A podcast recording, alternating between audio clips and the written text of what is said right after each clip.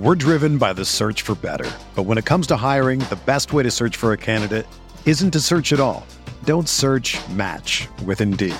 Indeed is your matching and hiring platform with over 350 million global monthly visitors, according to Indeed data, and a matching engine that helps you find quality candidates fast. Ditch the busy work. Use Indeed for scheduling, screening, and messaging so you can connect with candidates faster.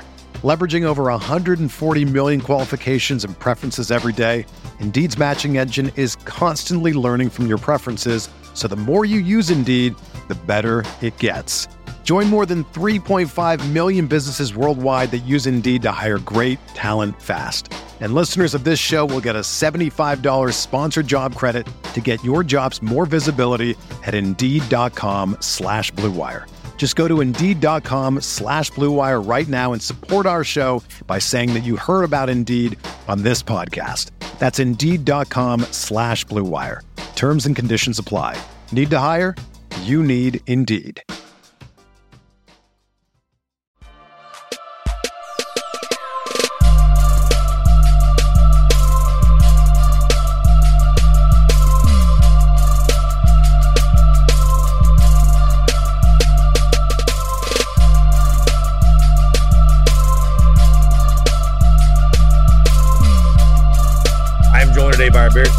Special guest. Uh, kind of to go through a little bit about him before we jump in. He's a career 280 hitter for the Gamecocks from 1999 to 2002. Um, 280 hitter, hit 33 home runs, 154 RBIs. Was also a first team All SEC designated hitter in 2002. Um, had a very, very memorable home run against the Clemson Tigers in Omaha in 2002 that I'm sure Gamecock fans haven't quite forgotten about yet. Also, was formerly doing com- formerly doing col- color commentary for SEC Network Plus uh, for all South Carolina baseball games. And like I said, someone that I think is pretty well known amongst Gamecock fans everywhere, has made multiple appearances on different outlets such as 1075 The Game, and you know is definitely around Columbia as well. So definitely want to welcome Trey Dyson to the show. Trey, uh, it's great to finally have you on, and uh, appreciate you taking the time to come on the show today. Oh, absolutely! Thank you so much for having me. I'm looking forward to it. Yeah, for sure. So I want to jump right in because you know the last thing I talked about was you know the color commentary stuff with SEC Network Plus. Anybody that's been following along, at least this early in the season with South Carolina baseball, knows that there was a switch up there. Um, you had talked about a little bit on your own personal Twitter account. The state had an article about it. Uh, I just want to kind of get your take on it. You don't have to, go, have to go into too much de- detail if you don't want to, but just kind of how you found out, you know, what your reactions to everything were, and just kind of, you know, just tell us what what sort of happened with that.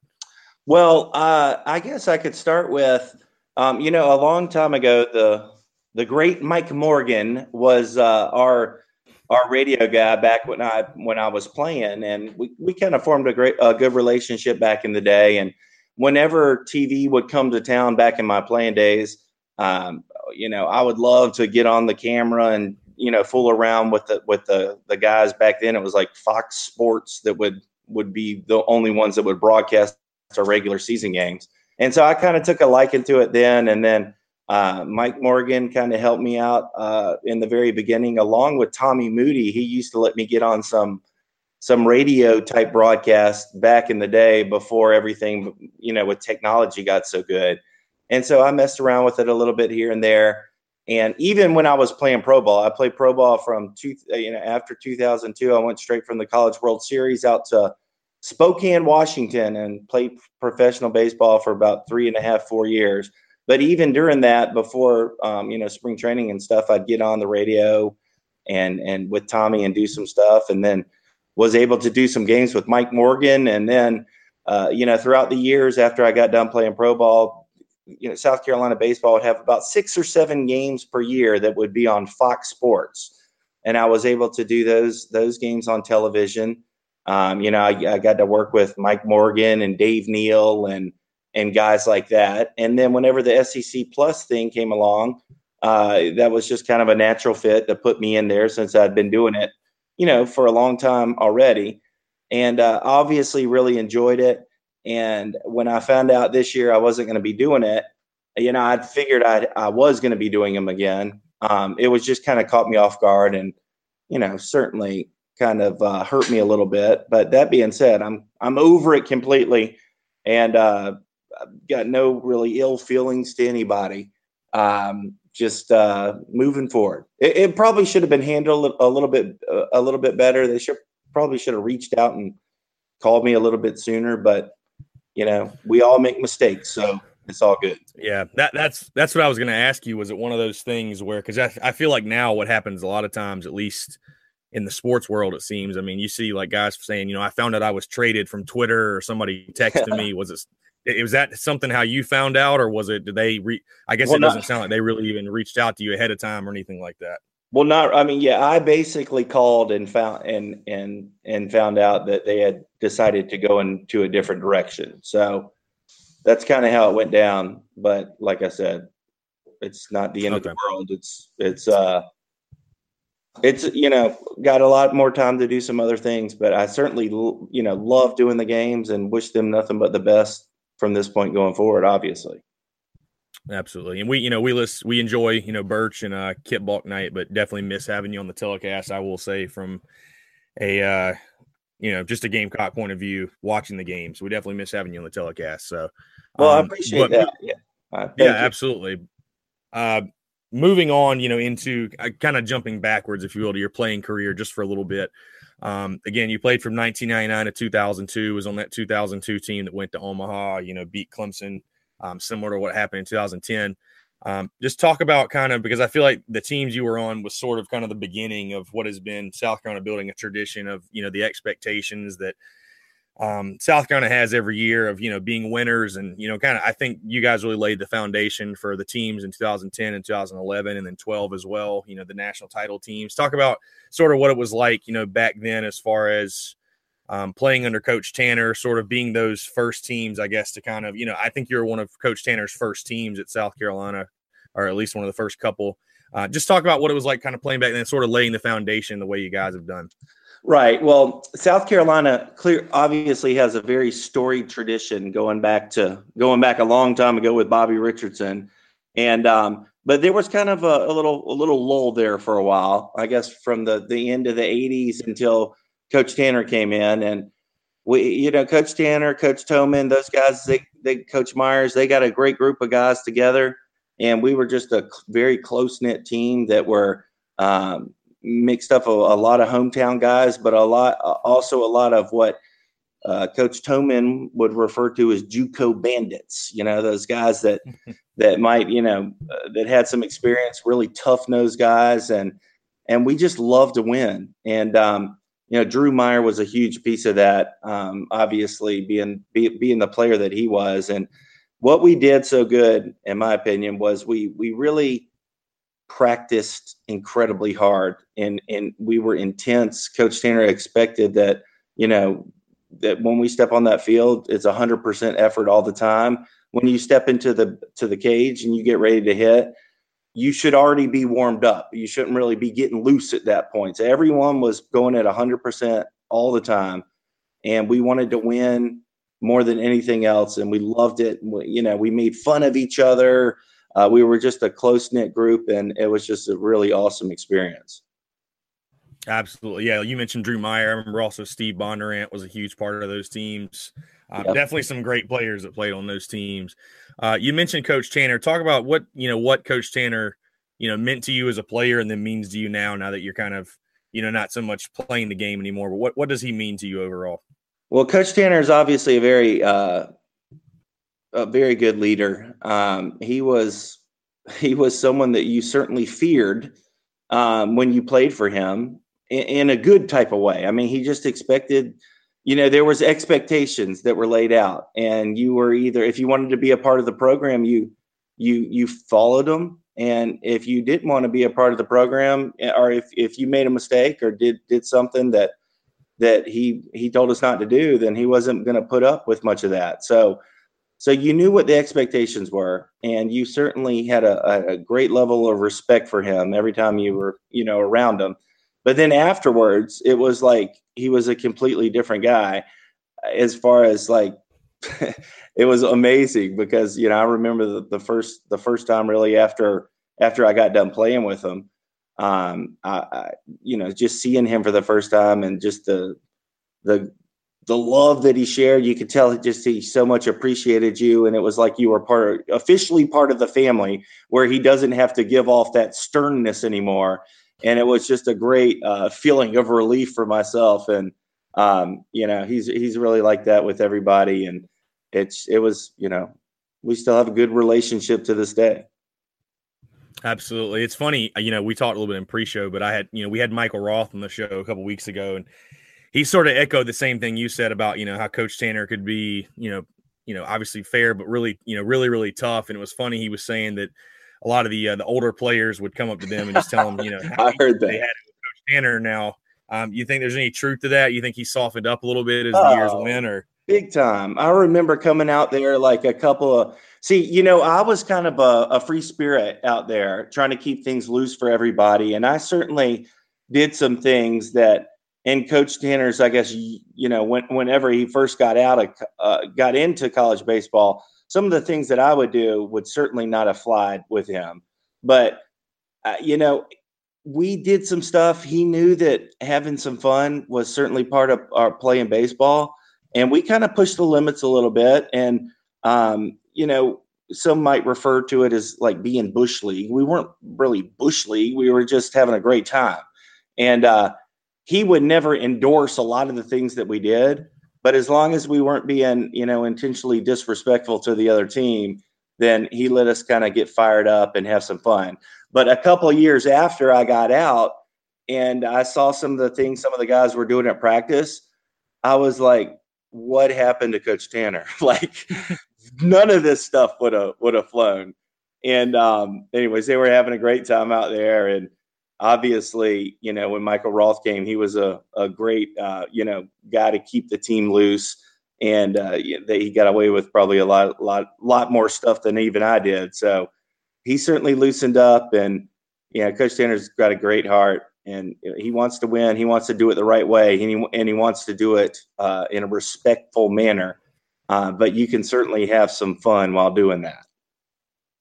Absolutely. Um, so one thing you know I want to ask you about that I actually talked to Roth about as well was you know you guys are both sort of seen as I guess heroes in Omaha. You know, obviously beating Clemson, sort of the fashion you did. I'll, I guess I'll just simply ask, you know, how much fun is it? Obviously, being at the College World Series is something a very limited amount of people get to do. But how much fun is it to do what you did? Not only doing it in Omaha, but against your arch rival as well. Well, it's the the the the, the greatest experience a college player can uh, can have, and there's really not really a monetary value you can place on that. You know, a lot of these kids who, uh, you know, more and more kids are coming to college because they're they see the the value of doing that as opposed to going straight to pro ball, which is I think is a great thing. And and you really can't place a va- uh, put a value on the experience of going to Omaha. It's the the, the greatest experience. It's awesome so much fun. And, um, you know, going out there and having that opportunity to do it and play against Clemson just makes it all the better. And, um, you know, when we were playing out there in the early 2000s, it was against uh, Jack Leggett's Clemson squads who were obviously very tough, very businesslike. And a lot of people kind of criticized Clemson. They had a great team but a lot of their fans and stuff got kind of criticized Clemson for being, uh, you know, a little too uptight when we were the complete opposite. And so, mm. um, you know, I don't think, uh, you know, Coach Monte Lee has got Clemson rolling in the great in a great direction. Um, so I, you know, they're playing loose, they're having a great time. But uh, certainly, one of our advantages out there, I believe, was was how we were just fully embracing the experience. Uh, you know, playing loose understanding we really have nothing to lose and just playing like the the JUCO bandits that a lot of them were. um, but absolutely, what, I, I, was going to say one of the things after the Saturday game in the Carolina Clemson series this weekend. You know, I, I heard uh, some comments from from Coach Lee, and it was just a great message to his team about uh, they were doing so good, and then you know they lost the game, but about how to bounce back and you know, having joy coming to the ballpark every day and and and having fun while you're out there and playing loose. I mean, baseball is a fun game, and it's meant to be played loose.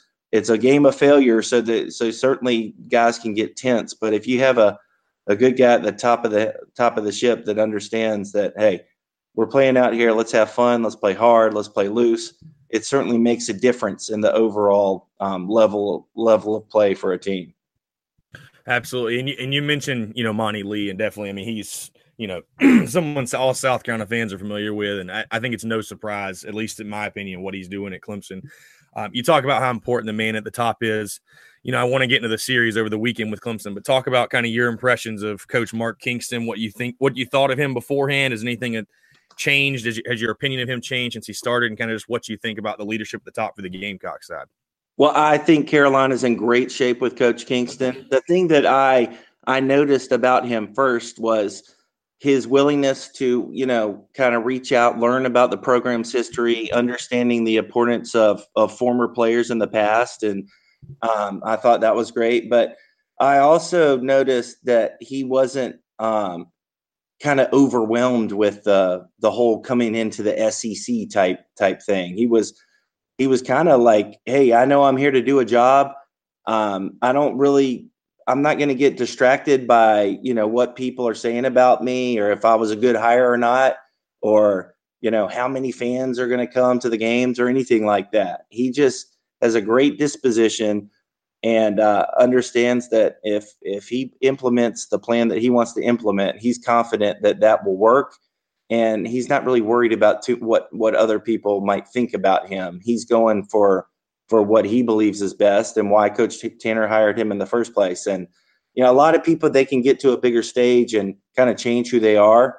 Think they might have to you know coach a certain way, but I believe Coach Kingston has just completely stayed true to himself and uh, you know is going is coaching these guys the way that he coached you know throughout throughout his career.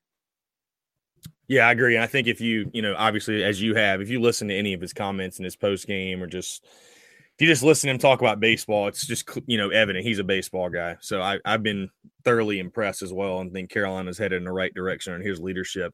Um, yeah. Want to talk about the the series over the weekend though with Clemson? Obviously, Gamecocks dropped two or three after winning the Friday night game. Um, want to dive into a couple things, but talk about just your your overall takeaways, you know, from the series. Well, Clemson's a good team, and um, I, you know, I guess I'm not I'm not surprised they won two out of three.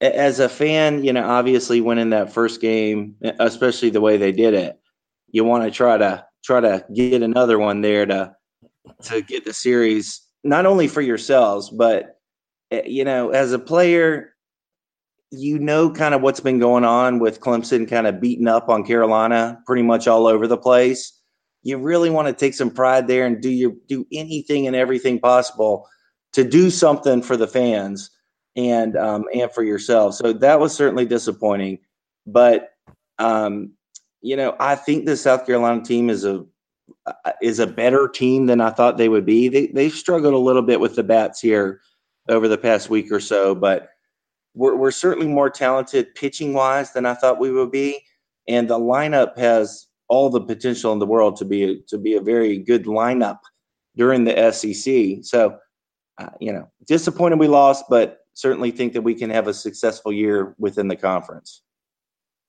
Yeah, agreed. I was going to say I was actually there on Saturday. Watched all three games. Obviously, was there on Saturday. Uh, I wanted to get to a little bit of what happened Friday, but first, I, I kind of wanted to ask you because I came away from Saturday with this sort of this thought is I would would and you can disagree with me if you want, but I almost felt like there was a little bit of a lack of sense of urgency on Saturday. I mean, I'm not sure if that's the right word. I mean, I don't think anybody expected Cody Morris to kind of have the you know the outing he had, but it sort of felt like to me just a little bit of a lack of sense of urgency. Where you know yesterday obviously was or Sunday, excuse me, was a winner take all game you know, I really thought South Carolina should have played it a little bit more aggressively Saturday, just because the last thing you want to do is lose Saturday and have to go win at their place. Um, right. Well, I know, would not again. Go ahead. I mean, I would certainly agree with that, uh, especially since you're playing with house money. You know, you're it, yeah. You won the first game, and you got a guy in Cody Morris who throws the ball 95 miles an hour.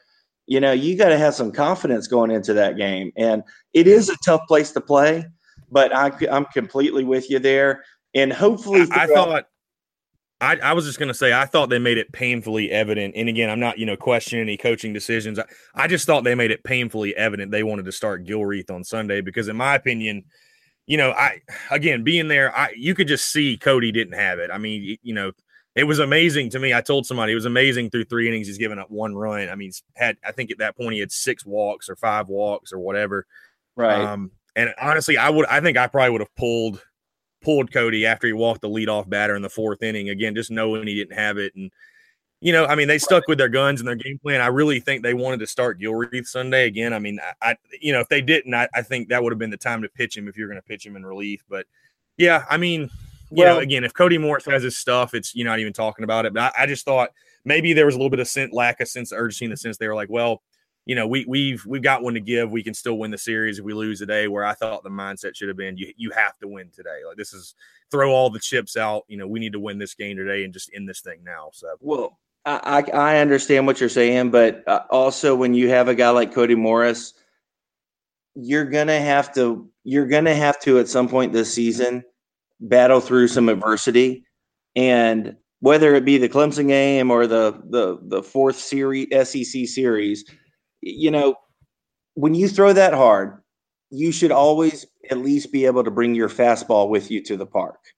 And and, and you know, he obviously ha- had some issues, but they didn't. Like you said, they didn't really score a lot of runs. It, and this offense is is Coach Kingston's very proud of his offense. You got to score some runs too. I mean, you gotta you got to knock the ball around and not be afraid to drive some pitches. I, I see I see Carolina, you know, missing a lot of very hittable pitches that um, that they could have gotten to, and it could that that Saturday game could have been a completely different game. I feel your frustration with Cody Morris certainly, but um, you know, they only gave up. What did they give up? Five runs that second game. Five.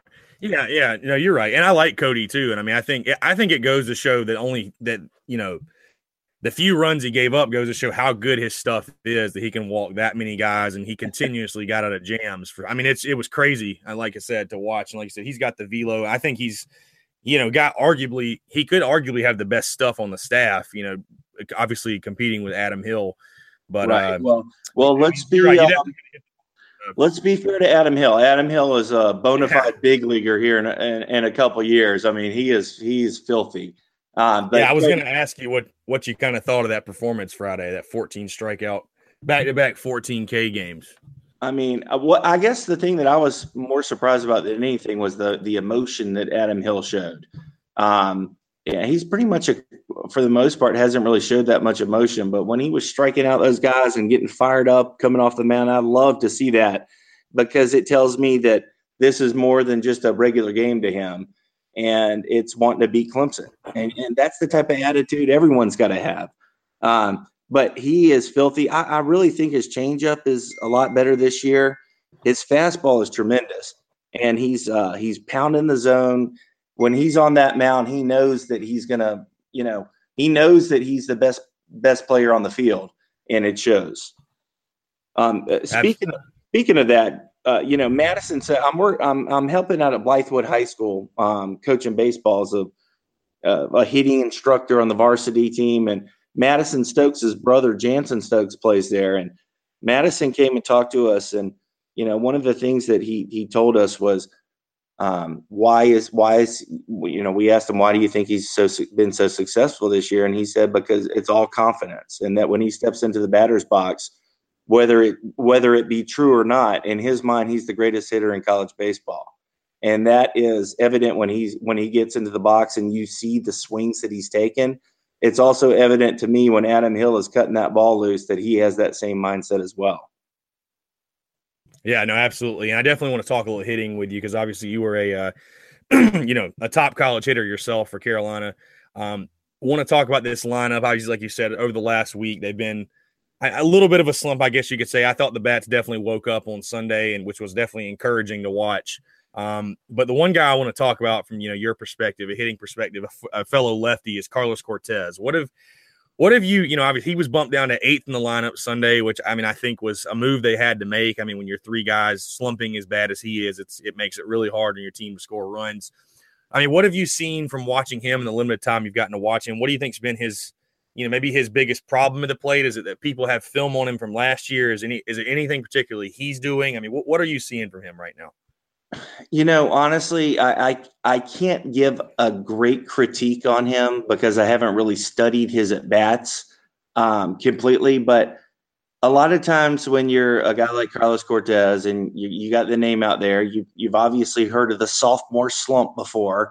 Um, You know, guys are certainly treating you a little bit differently. Um, he sees a lot of off speed pitches, and you know he he has done some great things at the plate despite um, you know the the the batting average, but he's a guy who really gets his weight into to his swing, meaning you know he's he really falls forward well, which creates um, a lot of kind of inertia to be able to get that bat moving for you. Uh, I don't know if really it's kind of like falling forward to to really get that bat moving for you. And um, I don't know if you've ever heard of like linear versus rotational hitting. I was more yeah. of a rotational hitter, and everyone to some extent is is a rotational hitter. Okay, but not everyone falls forward as good as other as other hitters. Carlos Cortes falls forward tremendously within his swing, but if he's not keeping his hands back and his in his upper half coiled uh, you know, as he's making his fall forward, whether whether it be because his, you know, he started late or started too soon, or whether it be a, a breaking ball, change up curveball, and his hands kind of leak forward a little bit, it's going to certainly um, cause some issues for you. So if I was Carlos Cortes, I would just really work on, you know, doing what I'm doing, be- doing what has made me a great hitter, which is, you know, the way I, I use my entire body with the swing, but just making sure I train myself – uh, as much as I can to keep my hands back. Um, you know, in on on off speed and change ups, it's easier said than done. But I've seen him do it m- multiple times, and once he can get back into that good feeling of being able to keep his hands back, maybe recognize the pitch a little bit earlier, even sitting on certain off speed pitches from time to time, I think it'll I think he'll he'll start popping off here pretty soon. Yeah, for sure. I was going to say it's pretty funny because last year he he really didn't do anything in non-conference last year either, and he hit conference play, and all of a sudden it was just the switch turned on. I don't know if he maybe he's just an SEC type hitter or what the deal is, but maybe he's saving it for SEC play. I don't know. yeah, I mean he's a tremendous hitter. One of the things also too that might not be a bad idea to consider is to to to pop him up into the leadoff hole. It's not like we've really had a a great leadoff hitter. I mean, Noah Campbell to me is one of my favorite players. I love watching him play. I think he's going to do great. But a lot of times when you have a hitter like Carlos Cortes, you throw him in the leadoff hole, all of a sudden he keeps coming up and he's not having to think before he gets up to the plate for that first at bat. He just gets in there and he's hacking right away. Typically, you're going to get better pitches and more fastballs. I think that could certainly be an idea for Coach Kingston to look into. It would be untraditional, but but you know that's that's yeah, the type I, of stuff I'm thinking about. I agree with you. I you know, excuse me. I think he's just the kind of guy that needs to, you know, find a way to get a couple hits. And I think once he gets them, they're going to kind of fall, you know, come in bunches, obviously. So just find a way to get him a couple knocks and, you know, exactly. let the rest just kind of happen. So um, exactly. last question, we'll get you out of here, Trey.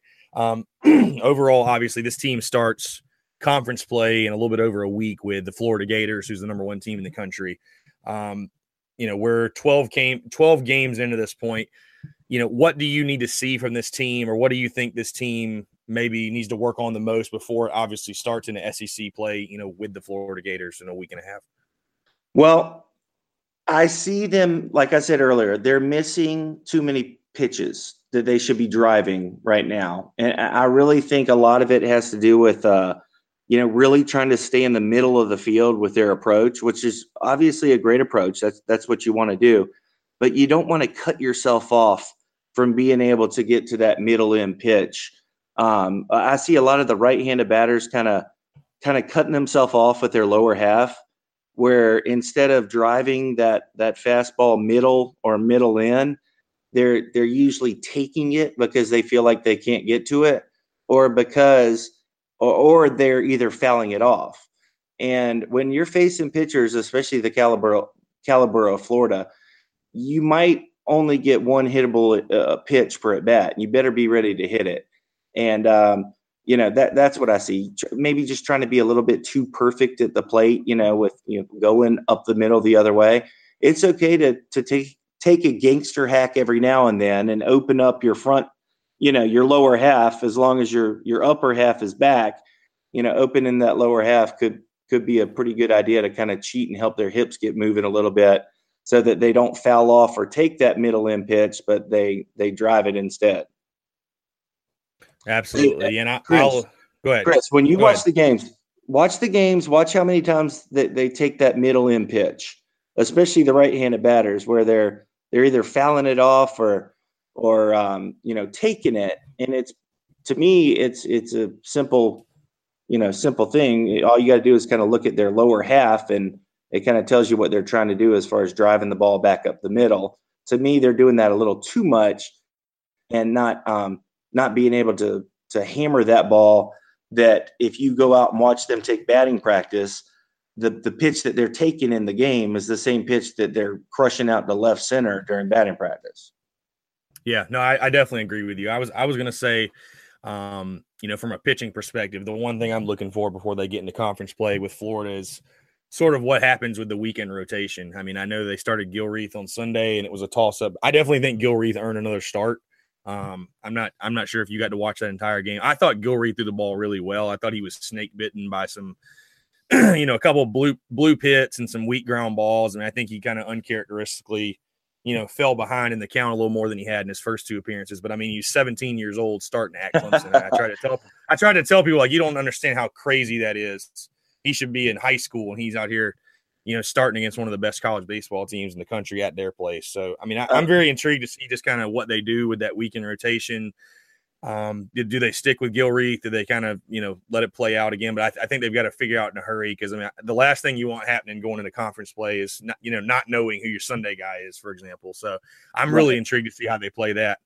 Well, well I, cer- I certainly I think we could both agree the the kid has a lot of talent and um, will do some great things for South Carolina.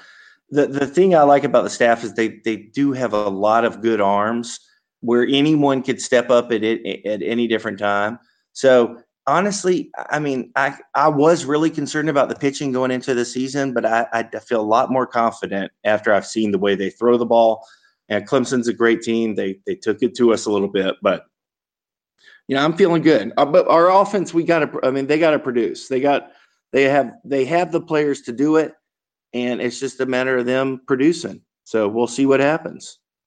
Yeah, I completely agree. I'm I'm really hoping that Sunday is sort of a you know, a catapult into these next midweek games and then this weekend series. Because, like I said, from the fifth inning on, that looked like the team that we saw in the first, you know, week and a half of the season or so, just driving baseballs of the gap. Um, yep. Kind of staying within themselves. So I'm hoping that's going to translate over, but, you know, we'll have to definitely see. And, you know, obviously it's, when Florida comes to town, it's a huge series. So that'll be a ton of fun for sure. Uh, it's going to be tough. The entire SEC season is going to be tough. There's a bunch of great arms, but they have the talent. They just got to they got to be ready to hit that pitch. When you can get a lead on somebody and create that pressure, uh, especially in the SEC, you, you got to get out early. You got to get out early and often, and and you got to score those runs, you know, early yep. to kind of get it rolling for you. Yep. Yep. Absolutely. All right. Well, perfect. Well, hey, Trey, we're going to let you go. Would definitely love to have you back on the show. Obviously, talk some more Gamecock baseball. Um, let everybody know, you know, kind of where they can find you on social media if they want to follow along. I think you're you're pretty active during the season as far as you know breaking down the games and breaking down the Gamecocks in general. Yeah, I'm um, at Trey Dyson on Twitter. Um, and then on Thursdays, I'm on at 1075 with Tim Hill and Bill Gunter with uh, Brian Jeffcoat. We work together at Jeffcoat and Jeffcoat Insurance. And uh, we go on and kind of talk about the game a little bit. And that is from seven o'clock to eight o'clock on Thursdays. Okay. Other than that, I'm around town, you know, having a good time with the local community and I'm out of Blythewood High School, loving every minute of that whenever I get out there and just having having a blast. Absolutely. well, yeah, Trey. Again, I mean, I would love to have you back on the show. You know, Anytime. whenever, maybe a couple weeks, just to you know talk some baseball. Um, again, you know, I'm Chris Phillips. You can find me at C Philly 19. Obviously, find us at Armchair S Car on Twitter Armchair S Carolina on Instagram, Armchair South Carolina on Facebook, and of course, armchairamericans.com. Um, again, be sure to rate, subscribe, share, and download the podcast. Check us out. We've got a ton of ton of guests coming in as well. Trey coming back on the show, hopefully, and uh, a lot of exciting stuff happening Armchair South Carolina. So, you know, again, Trey, appreciate you taking your time. We'll definitely be following along. We'll definitely be uh, breaking everything down with, you know, as far as the baseball season goes. And uh, we will be in touch soon. So for Trey Dyson, I'm Chris Phillips. We appreciate you guys tuning in, uh, and we'll catch you next time on the next episode of the Spurs Up Show.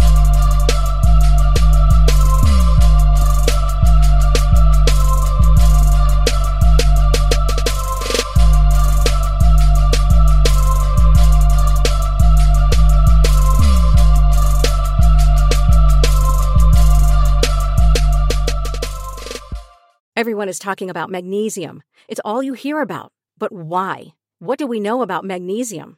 Well, magnesium is the number one mineral that 75% of Americans are deficient in.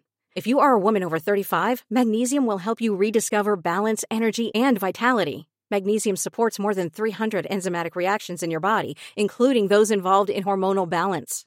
From functional medicine doctors to mental well being and female hormone experts, we all know that magnesium is the one mineral to improve all aspects of well being and health. But which one?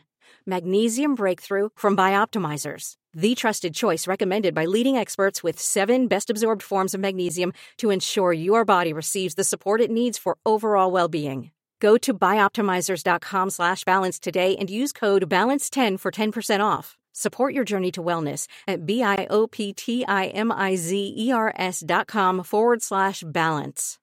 Magnesium Breakthrough from Bioptimizers, your foundation to optimal health and vitality.